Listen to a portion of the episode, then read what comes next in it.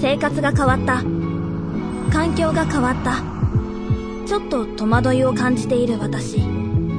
でも変わらない安心もある。あまたあのオレンジ色のバスがやってきた。私がいつも乗るバスは明治産業のラッピングバスらしい。ラッキーシートに座れたらその日はいいことがあるんじゃないかと期待してしまう。明日もまた乗れるかな？あなただけのプラスを提供する明治産業。明治産業プレゼンツアワーカルチャーアワービュー今週は富永ボンドさんをお迎えしてお送りします。あの今は佐賀拓司に、うん。えーアトリエを構えてらっしゃって、えー活動をそこを中心にやってらっしゃるということなんですが、はい。まあもう、あの、福岡で、あの、まあこういうカルチャーだったりとか、まあ、うんこういう文化をお好きな方は、もう本当によくご存知な、うん。あの、作家だとも思います。うん。あの、ボンドで、あのボンドに、まあ、あの、色を混ぜて、うん。で、まあ、それを、あの、まあ、ふ筆代わりにというか、うん。えー作品を作っていっているアーティストさんで、うん。富永ボンドさんですね。うん。で、実はまあ僕、えっと、この後のトークでも少しお話してるんですけども、うん。かれこれ10年ぐらい、あの、ご縁もあって、うん。で、まあ彼が、あの、一人の、まあ本当に、あの、あるグラフィティというか、うん。まあそういう、あの、ライブペイントの、あの、アーティストだったところから、うん。どんどんとその活動の幅を広げていって、うん。まあ冒頭にもありましたように、今となっては、なんか、地方で、まあ、コミュニティ創生だったりとか、あとはまあその医療の現場だったりとか、うん。そういうところまで、あの本当に活動の幅をみるみる広げていっている様子を、あの、目の当たりにさせていただいているところで、うん。改めてなんか今回、あの、まあ、富永さんをお迎えすることができたので、うん。あの、その活動の経歴から、うん。そして、えー今回、あの、彼が手掛ける展覧会のことだったりとかですね、はい。そのあたりをこう、ドバッとまとめてお聞きすることができました。あの作品僕すごいかっこよくて好きなんですよね。んなので、ぜひ皆さんもあの、富永ボンドで検索していただいて、あの、ホームページには作品とかもね、たくさん載ってますので、うんそちらもご覧いただきながら、うんえー聞いていただきたいと思います。はいえーそれではインタビューの模様をお聞きください。今回は富永ボンドさんをお迎えします。ボンドさんよろしくお願いします。よろしくお願いします。富永ボンドです。あの、もうね、ご存知の方もたくさんいらっしゃると思うんですけど、はい。三好さんもね、昔からのお知り合い。そうですね、もうかれこれ多分10年は数えるんじゃないかしら、富永さんと知り合いになって。そうですね。ね僕が福岡にいた頃ですから、10年ぐらい経ちますね。ですようねん。で、まあ、はいもう活動される、あの、さなか、まあ、ご縁をいただいて、あの、仲良くさせていただいて、うん。実は、えっと、富永ボンドさんと僕は、あの、誕生日が全く、おあの、青年から合併まで全部一緒っていうですね。そう。ね。全部一緒なんですよ。あら、え、すごい。ねななのでお、あの、すなわちもう、運、あの、運勢でいうところの運命は全て共同体なわけですよね。そうそう、占いとか全部一緒なんですよ。ね。そういうことだよね。なそうなので、一方ならぬ、あの、他人とは思思えない、あの、富永ボンドさんなんですが、ええまあ、その活躍ぶりといったらね、ええええええもう、これはもう私ももう足元にも及ぶ。何をおっしゃいますか？なぜ同じステージに行こうとしてるの？そうね。そうね。そもそも絵を描くわけでもないのでね。そうですね。で、ボンドさん、まあ今アートとか、はい。ん今は佐賀に今日構えてらっしゃるんですよね？はい。今は佐賀県の多久市というところにアトリエ、拠点を構えております。はい。で、今、はいえっ、と、スカイプ繋がせていただいてるんですが、えー今、アトリエからお話を伺ってるということですよね？ですね。はい、スカイプでお話しさせていただいてます。もう、あの、僕らしか見えてないですけど、画面のボンドさんの後ろにはもうたくさんの作品もありますし、うん。ねえ、画材とかもあるんですかね？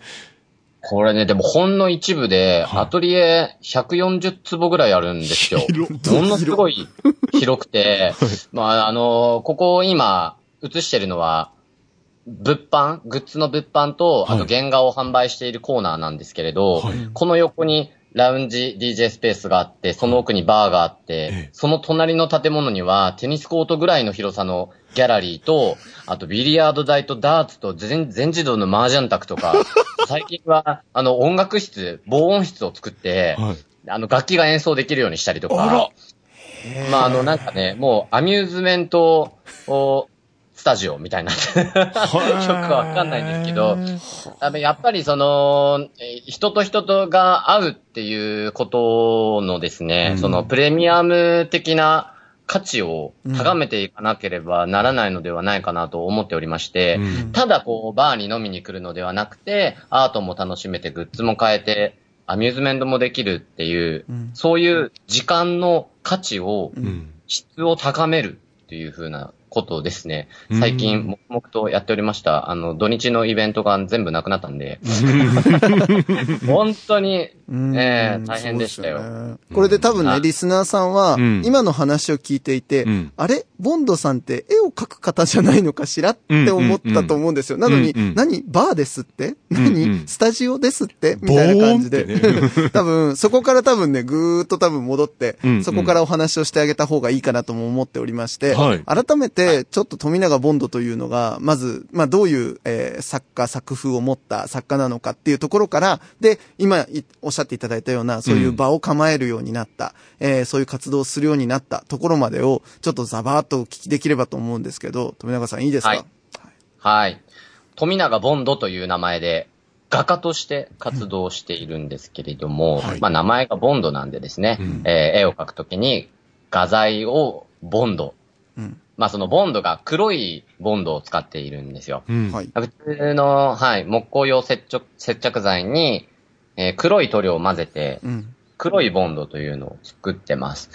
で、絵の具で色を描いて、その色と色をつなぐ線がボンドなんですね。うん、まあちょっと、ステンドグラスのようなマチエルができるんですけれども、これをボンドアートと呼んで、うん、えー、まあ、あの、ライブペインティングをしたり、それから、あ地域のお祭りとか、まあ、障害者施設とかに出張で行って、うん、えー、ボンドアート創作ワークショップ、体験会みたいなことも、まあ、開催をしたりと、いうふうな活動をしておりまして、うん、えー、まあ、先ほど少しお話ししましたアトリエですね。うん、アートスタジオボンドバという名前のアトリエ、スタジオが佐賀県拓市という、まあ人口が今2万人切りましたね。1万9千人ぐらいしかいない過疎地域なんですけれども、うん、こちらの方で、あの、アートの力を使って、うん、え街の賑わいを作っていくというふうな地域活性化の事業も5年ほど前から行っております。うん、えー、まあ、その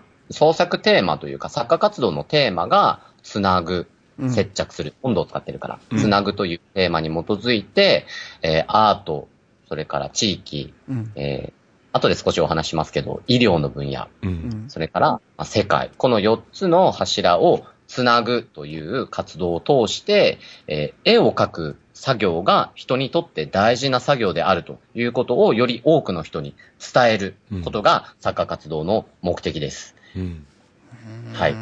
キーフレーズは言っていいですか？お願いします。アートに失敗はないです。出た。出た。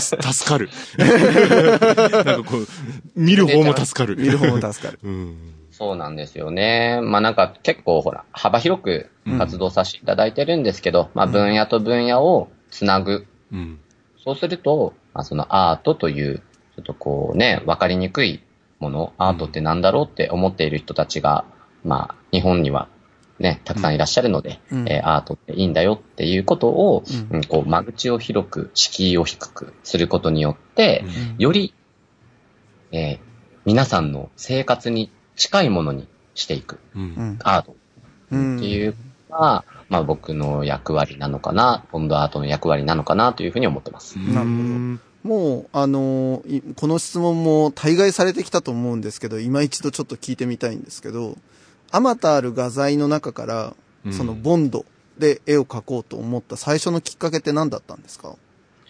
最初のきっかけは、うん、意外性ですね。うん、僕ね、あの、一番最初に絵を描いたのが26の時です。今から11年前。へー。時まで絵を一度も描いたことがなくて、もちろん美術とか図工の授業では描いてましたけどね、特に絵を描くのが好きというふうなことでもなくて、うん、えー、26まで描いたことない、うん。まあ、もちろん画材の知識もなければ絵の描き方も知らない。うん、うん、で、あの、ヒップホッププという音楽が好きで、はい、まあ、親不孝通りのですね、クラブイベントによく行ってたんですよ。うん、で、先輩と一緒にイベントをするようになったりとかして、えー、もともとパソコンが得意だったので、えー、グラフィックデザイン、うん、あの、フライヤーとか、ポスターとか、うん、CD ジャケットを作るような役回りだったんですね、僕がね。はいはい。まあ、そういう人って当日、イベント当日やることないんですよ。ただ酔っ払うだけ。だから、あまあ、ちょっとね、えー、イベント当日何かできることがないかと。うんいうふうに思い立ったはいいけれども、うん、DJ できない、ダンスできない、ラップもできない、歌歌えないだったから、うん、あじゃあ絵を描いてみようかと思ったのが26の時なんですけど、うん、描いたことないんで、まあちょっと意外性のあるものでやってみようと思って手に取ったのがボンドだったんですけれど、はい。もともとそのグラフィックデザインもコラージュが得意だったんですよね。ははコラージュデザインってご存知ですか、あの、要は絵の部分だったり、絵絵とかまあそういうなんだろう写真とかいろんな、まあ要はイメージの部分を、あの、切り取ってきて、それをまあ貼り合わせて一つのイメージを作るみたいな、そんな感じですかね？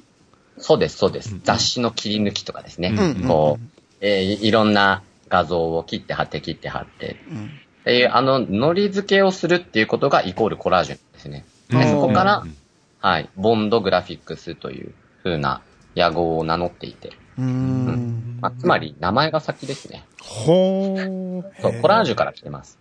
で、デザインから来てます。うん。で、まあ、そこから活動を始められて、で、まあ、あの、しばらくはなんかその、なんか、クラブの、えっと、まあそういうライブペイントだったりとか、まあ、えっと、まあそういう野外、屋外のイベントだったりとかで書いてらっしゃるのは見てたんですけど、そこから少しずつなんかこう活動がより、なんて言うんでしょうね、広がっていったというか、あの、それがだんだんグッズ展開をしていったりとか、あの、実際にその、学装の作品をどんどんまあ販売されていくような展開にもなっていったなとか思うんですけど、その辺のこう重心の変化とかっていうのはどんな感じでした？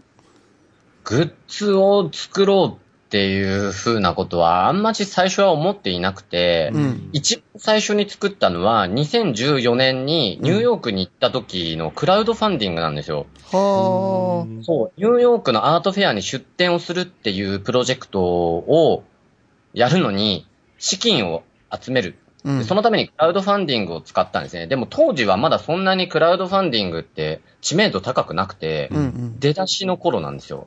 うん、で、アートフェア出展するのに100万円いりますで、やっぱりね、ほら、今みんなご、皆さんご存知でしょうけど、リターンがいるんですよ。はい。で、1000円投資してくれた人にはキーホルダー返しますとか、うん、5000円投資してくれた方にはスマホケース返しますっていう、うん、その時に初めてキーホルダーとスマホケースを作った。っていうのがきっかけなんですよね。で、まあそこからは、まあいろいろこう、ね、アート、生活に近いものにとかっていう風なテーマが生まれてきたりとか、まあなんかこう、ファッション性の高いアートっていいなって思うようになって、それからは、まあどんどん自分が使いたいものっていうのを主軸にグッズ展開をするようになって、今ではもう200種類を超えてますね。すごい。その種類が。え えー、あそこの洋服でもうほら、もう、あの、ついに至ってはもうなんかこう、お洋服とかの、あの、テキスタイルとしても使ってたりするじゃないですか。はい。ねだからもうなんかその本当にその幅とかも、あの、その種類もたくさんあるんですけど、その辺のそのグッズのプロデュースというか、えっと、どれをどんな感じで仕上げるみたいなのってのは全部基本お一人でやってらっしゃるんですか？あ、もう全部一人でやってます。自分が使いたいものなんで。俺が使いたいからって言って作ったものを、うん、まあ皆さんに見ていただいて、ね、ちょっとありがたいお話なんですけれども。まあでも今は、昔みたいに量産しなくても1個からとか作れるじゃないですか。うん、例えば、うん、もうウェブサイトの印刷会社で画像をブラウザ上でポチってはめたら、もう1個から作れて、うん、もう2、3日後には届きますよみたいな、そういうサービスが今たくさんあるので、作りやすくなりましたよね、昔よりは。はい、在庫も抱えなくていいし。それ大きいですよね、相当ね。大きいと思います。なるほど。なるほどな、うん、で、えー、佐賀に行こうと思われたのは何かあったんですか？佐賀に来たのは、結婚と転職がきっかけです。ほう。ほう。佐賀のあの、玄海町っていうところご存知ですか、はい、あの、原発があるところは、あそこの人と結婚して、うん、佐賀の人なんですね。だから、佐賀に移住して。で、ちょうど、あの、西九州大学っていう大学があるんですけれど、そこの大学に職員として来ないかっていう話をいただいていて。へー。で、それ、それが7、8年前ですかね。それが移住きっかけです。へー。大学はちなみに何を教えてらっしゃるんですか？アートセラピーですね。出た。アートセラピー。アートセラピー。うん、まあ、なんというか、こう作業療法というですね、リハビリテーションの分野なんですけれども、うん、理学療法を知っている人たちは多いと思うんですけど、うん、作業療法って何っていう人結構多いと思うんですね。あの、理学療法は、あまあ、運動機能、体の、ね、手が動かなくなった、足が動かなくなったっていう人たちを歩かせる、手を動かせる、そういうふうなリハビリをするんですけど、はい、まあ、作業療法は認知症とか発達障害とか精神障害とか、まあ、そういう、こう、心の病をリハビリテするような、うん、まあ、そういうお仕事の人たちの要請なんですね。うん、えー、その作業療法の一環としてアートをする、うん、アートを作るというふうな、はい、演習科目をやらせていただいてます。へー。なんか今ちょっとお話伺っただけでも、やはり最初おっしゃったやっぱつなぐっていうテーマみたいなものも随所に感じるんですけど、でもそのために動いてるっていうわけでもなく、もう行かれる場所行かれる場所でこう、いろんなもの、人をつつないでらっしゃるんだなって印象だったんですけど、僕は。そうですね。つなぐのがやっぱりボンドアートの役割だし、つなぐと新しい形って見えると思いません？なんか、やっぱりどの分野にしてもそうなんですけど、狭いじゃないですか、なんか。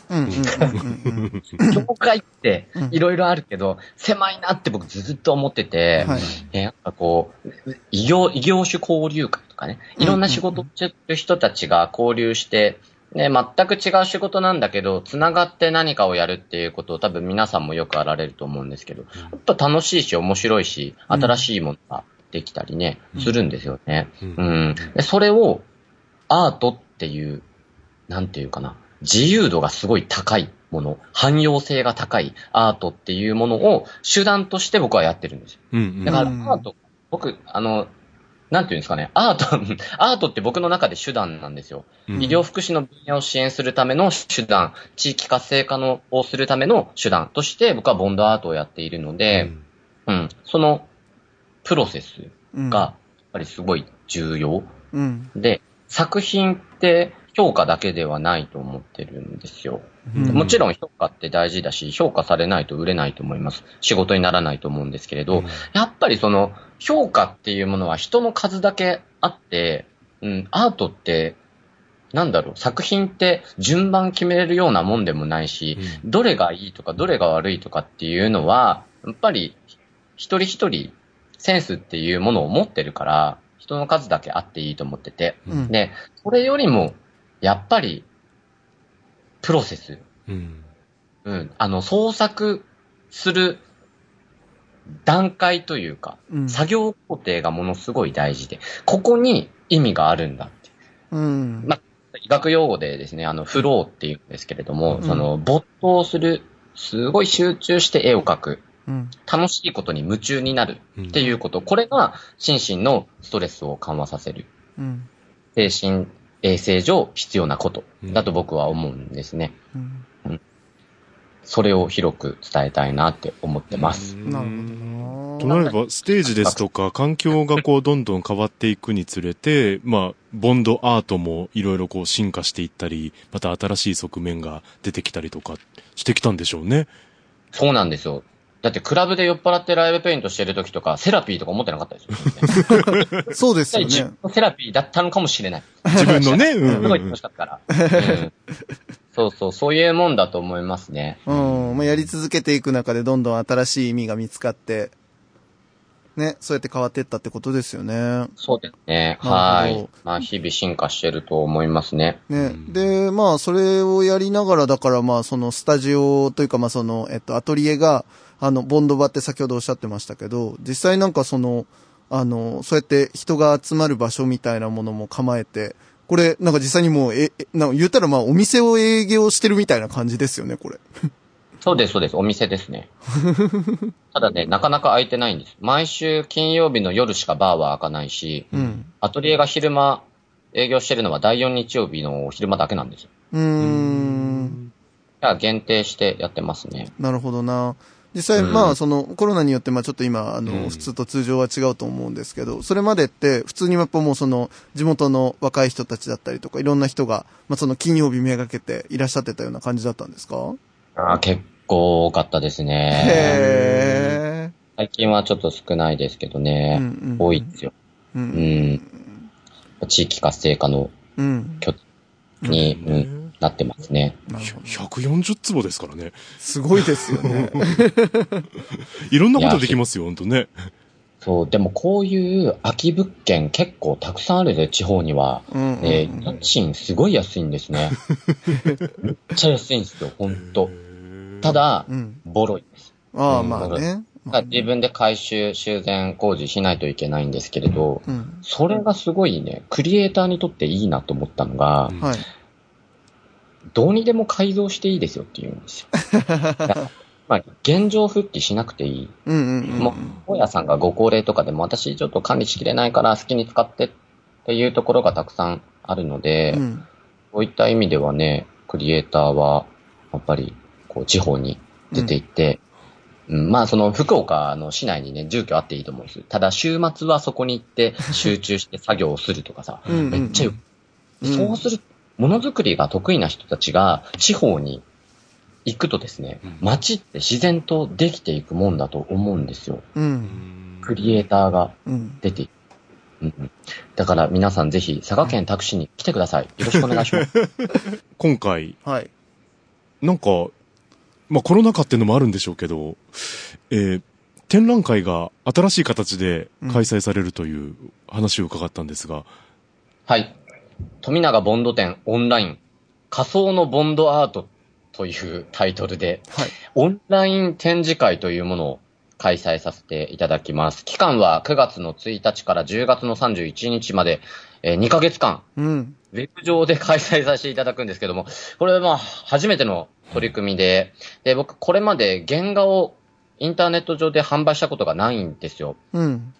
えー、もう、それも初だし、うん、初めてのことがね、ちょっとたくさんで、えー、なんか今準備結構バタバタなんですけど、皆さんに楽しんでいただけたらいいなというふうに思ってます。なるほど。これ具体的にどんな、こう、あの、展示になるんですか？えー、WebAR というものを使いました。うん、えっ、ー、と、AR ってご存知ですか？オーギュメントリアリティみたいなやつですよね。ねなんか、なんかかけてね、メガネみたいな。うんそうですね。あの、拡張現実のことですね。例えば、はい、スマホのカメラを使って、実際にそこに僕の絵が出現して、うん。うん、あの、壁に飾られてるような、うん。もう、カメラを通してですけど、そこにある、うん。みたいなことができる、まあ、バーチャルリアリティの一種ですね。うん、まあ、それを使って、えー、実際に、お部屋に僕の作品がすぐ出る。それ、うん、それが、ね、アプリ不要なんですよ。これ結構新しくて、大体あの、ルーブル美術館とか、いろんな大きな美術館とかも AR やってるんですよ。そこに、かあの、スマホのカメラで作品がポンって出るっていうのはよくあるんですけど、うん、ブラウザでそのままポンってできるのは、結構新しい。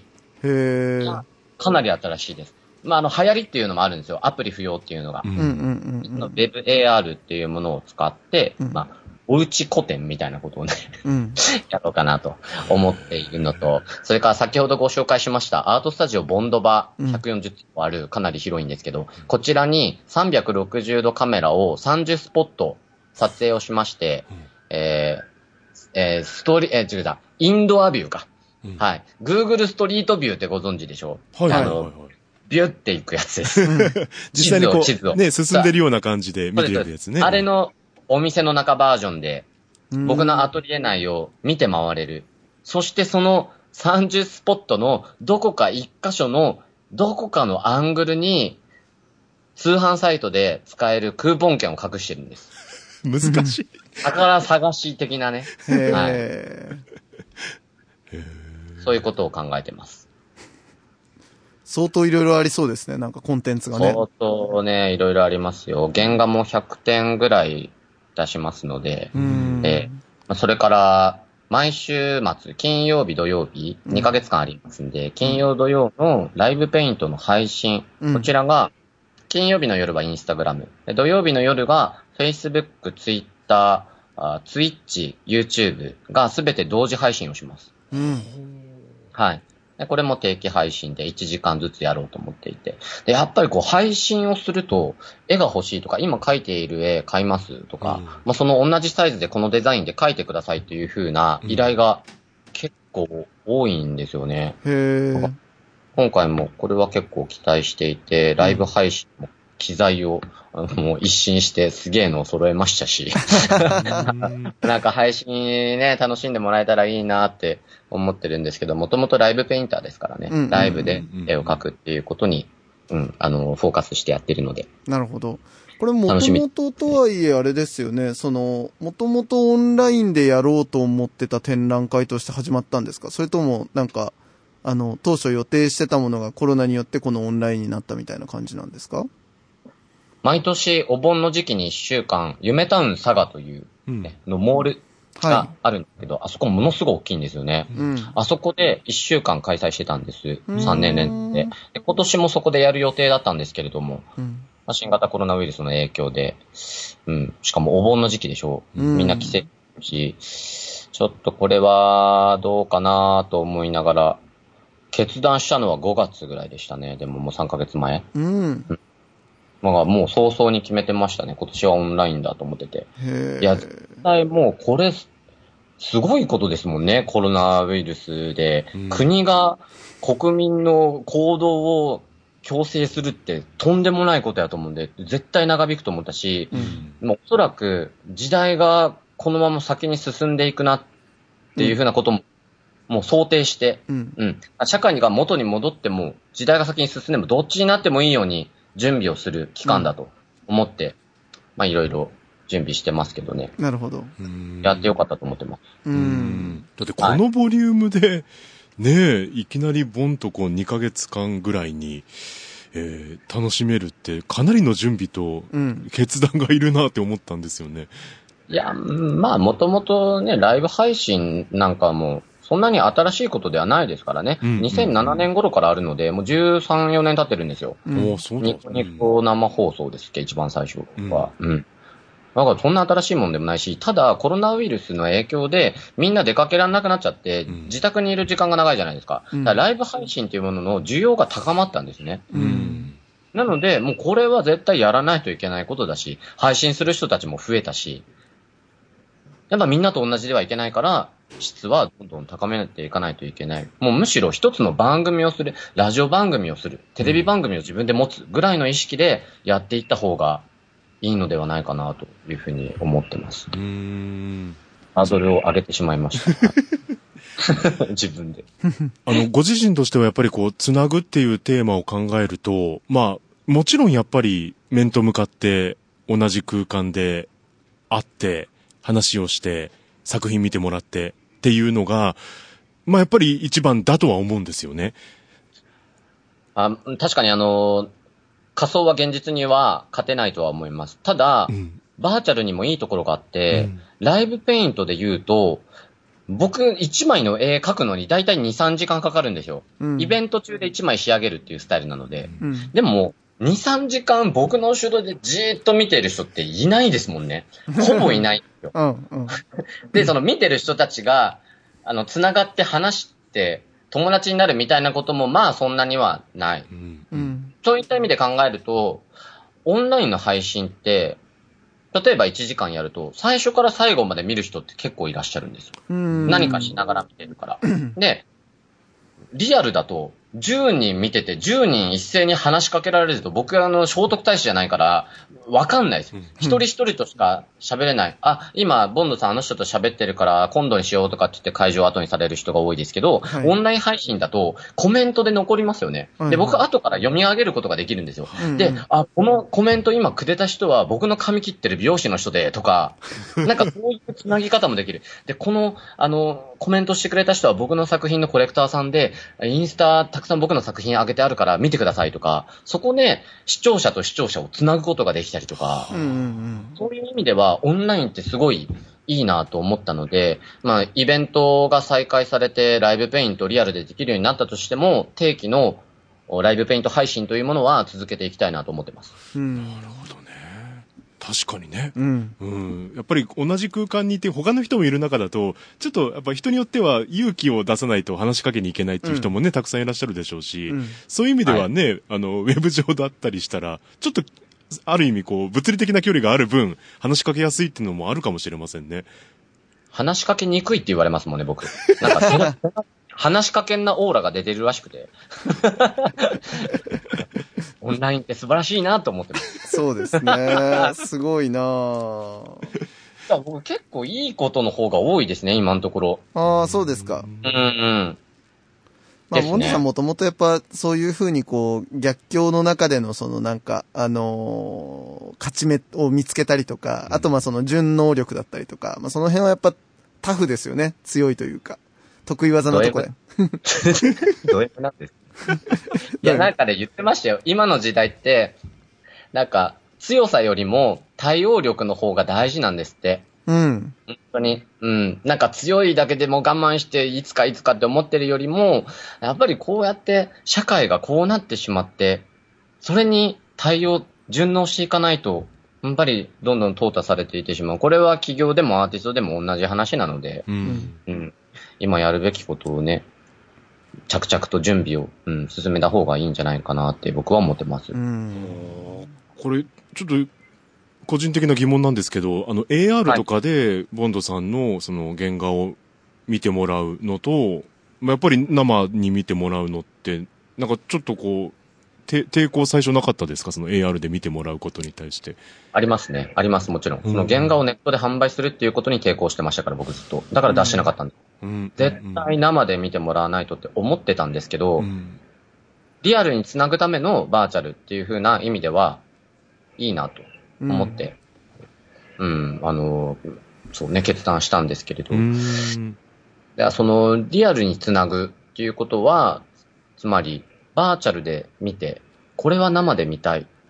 もうどれだけお金出してでも佐賀県に行きたい。行って生で見たい。みたいな風に思ってもらうための一つのツールとしてバーチャルを使う。うん、でももちろんそこでいいなと思った方が購入されてもいいと思いますしね。うん。うん、それこそもうバンクシーがネットで、うん、あの、バンクシーの絵をネットで買えるようになるみたいな時代なんで、うん、うん、どんどんどんどんそのアートをウェブで買うっていうことも、うん、普通になると思います。うんうんうんうん。うん、そう考えると古典だって別にリアルでやんなくてもよくないっていうふうに思う。うん。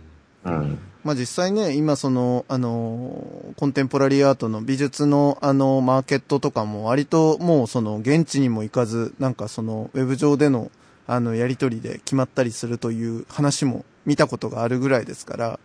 結構ありますよね。ね。だからまあまあ、そういう時代ですよね、多分ね。なんか原画作品に関しては追跡ができるシステムもあるみたいですね、今。うん。うん。結局、ずっと人の手から手に渡っていくじゃないですか、原画って。うん、でもそれが今誰が持ってるっていうのがわかるんですって。うん。ちょっと名前忘れちゃったんですけどね。うん。うんあ時代は進みますね、本当ね。えー、しなやかに対応していくというところですね。はい。うん。展覧会はそういうことで。はい。はい。えー、9月1日から？はい、9月1日から10月の31日までです。はい、富永ボンド店オンラインで検索してください。これはだって24時間いつでも そうだ。いけるわけですよ。24時間いけるんだ。うん。24時間そう、いつでもだし、日本全国どこからでもですからね。うん。佐賀だけじゃないし。これ結構反響本当楽しみですね。楽しみですね。ねど、でもまあ最初なので、うん、うん、探り探りではありますけれども、うんうんうん、少しずつね、その、うん、次世代の作家の働き方っていうものを、うん、うん、まあなんか模索して、土台作り、まずは、うん、やってみて、まあそれを継続して、より良いものにしていくっていうことが大事ですから。うんうんうん。頑張ります。本当頑張りますしか言えないです。いや、もう応援してますよ。もちろんのこと応援してます。ねえ、うん、なんか、今後の展望じゃないですけど、なんか今感じ、ね、あの、ふつふつと持ってる野望みたいなものもあったら聞かせてほしいんですけど。ありますよ。3年、3年後に、僕はあの、アトリエ、アートスタジオボンドバの横に、地域密着型の認知症対応型デイサービスというものを開設します。で、5年後、もう一度ニューヨークに挑戦したいなと思ってます。ちょっと一回行ったけどね、やっぱり、えー、日本で拠点に活動しているとなかなか難しいので、うん、もう一回挑戦する。へー。で、20年後にここに富永ボンド記念館を作ります。おー。なんかやっぱいろいろこうね、地域活性化も楽しいですよ。本当、うん、うん、難しいことはありますし、批判的なこともよく言われますけども、うん、まあそれ含めて楽しんでいかないといけないなと思ってます。うん。うん。実際やっぱ富永さん来てからやっぱその街の様子に対してね、こう作用するものだったりとか、こう新しい人の流れが生まれたりっていうのは実感ありますか？なんか。ありますよ。うん。あり。あ、でも良くも悪くもです、それも。あ、そうですか？うん。うん。本当はいいことばっかしじゃないですね。うんうんうん。まあそれをまあいい、いいことにしていくためにこそ、だからまあいろんな種類の活動を続けていきながら、まあ、あの、なんて言うんだろうな。オセロ、オセロの白い目をだんだん黒くしていくというか、なんかこう、仲間を増やしていくような感覚なのかな。そうですね。コミュニティはやっぱり大事だし、僕が作家活動を続けられてるのも、ね、周りの皆さんのおかげですよ。一人じゃ絶対できないですからね。まあ、人のつながりっていうのは大事だと思うし、それをどんどんどんどん大きくすることによって、さらに大きなプロジェクトができていくのではないかなと思いますんで、うん、うん人と人がね、会えなくなっちゃいましたからね。会えなくなったとしても、うん、やっぱり対面価値は、うん、下がらないし、うん、まあ、むしろ上がっていくと思うので、うん。うん。からもね、大事にしていきたいなと思ってます、人の、人と人のつながりは。うん。はい。もうなんかもう記念館ではないですけど、もうだってもう館はできてるわけですからね。140坪ね。いや、もっともっとでかい300坪ぐらいの土地がこの横に空いてるんですよ。ここね、ここ使って何しようかなってずっと考えてる、ね、すごいな、タクシー。やばいですね。やばいでしょ、ね、やばいんですよ。日本一にします、この街を僕は。本当ですね。日本一のアートの街にする。うん。うわ、それは楽しみです。うん。うん、引き続き、あの、活動をしっかりとウォッチさせていただきたいと思います。ありがとうございます。よろしくお願いします。応援してます、本当に。はい。久しぶりにお会いできて嬉しかった。いや、こちらこそ。ありがとうございます。今度はリアルに会いましょうね。ね。本当にえー、というわけで、富永ボンドさんでした。またよろしくお願いします。ありがとうございました。ありがとうございました。僕は、福岡の大学生。地元から引っ越してきて、初めての一人暮らしにドキワク。おしゃれな照明も買ったし、これでバッチグーでも、ガスと電気ってどうやって契約するの？そんな時に見つけたのが、明治産業電機。手続きは簡単。明治産業電機。工事だって不要。明治産業電機。賃貸マンションでも OK 明治産業電機。最高かよ！明治産業電機。これからもよろしくお願いします！明治産業電機。あなただけのプラスを提供する明治産業